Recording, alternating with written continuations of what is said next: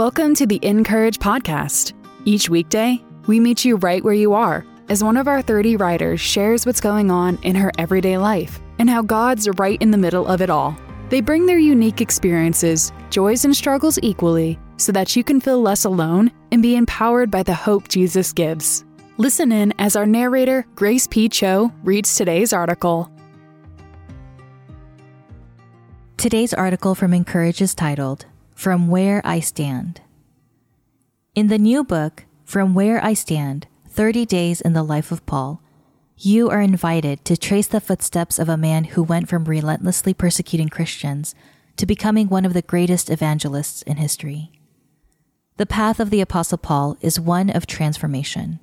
In From Where I Stand, you will be transported back in time to the places where Paul, once a notorious opponent of the faith, preached the gospel to nations who had long been enemies of God's people. You will feel what he felt, see what he saw, and encounter the living Christ along beaten dirt roads and within dank prison walls.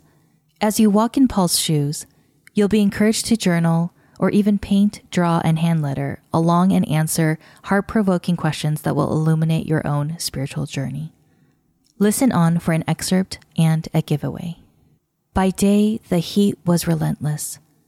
With the cloudless dome of the sky above and a sea of sand below, Saul's donkey trudged steadily onward, weaving its way through bare, jagged mountains.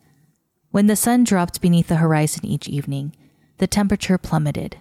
Saul huddled close to the donkey's side for warmth and stared up into the sweeping night sky, strewn with thousands upon thousands of stars.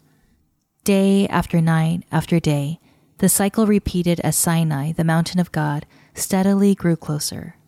Sinai, the mountain where, as Moses led the children of Israel out of Egypt, God affirmed his covenant with them and gave them the law.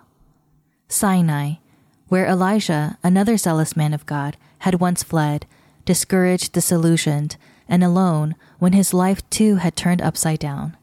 There in a cave on the mountainside, God met his weary prophet Elijah in the holy silence of Sinai to encourage and renew him, and to recommission him for his purpose and the work that remained. Now Saul followed in Elijah's footsteps to seek God's face, recommit himself to God, and discover what it meant to be faithful now that he knew Jesus was the Messiah. Finally, sunburned and weary, Saul stood at the base of the mountain. Somewhere far above him, God had spoken to Moses face to face, giving him the law. And there, on the plain surrounding the base of the mountain, the twelve tribes of Israel had once set up camp and committed themselves to obey God, then immediately betrayed him by fashioning a golden calf to worship instead.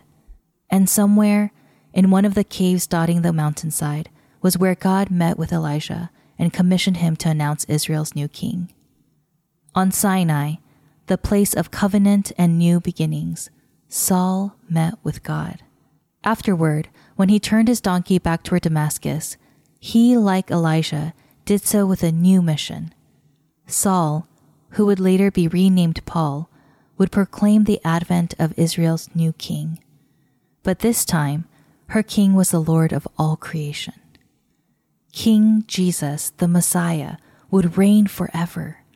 He would be called Wonderful, Counselor, Mighty God, Everlasting Father, Prince of Peace, and his kingdom would have no end. We all have had times when it felt like our lives were spinning out of control, when we lost focus and a bit of our true selves along the way. When we get face to face with God, He shows us the big picture, what we can't see when we are wounded, beaten down, and weary. Sometimes we must stop the merry-go-round of life and intentionally seek out a place where we can commune with God without interruption so that He can get us back on track. This isn't indulgence.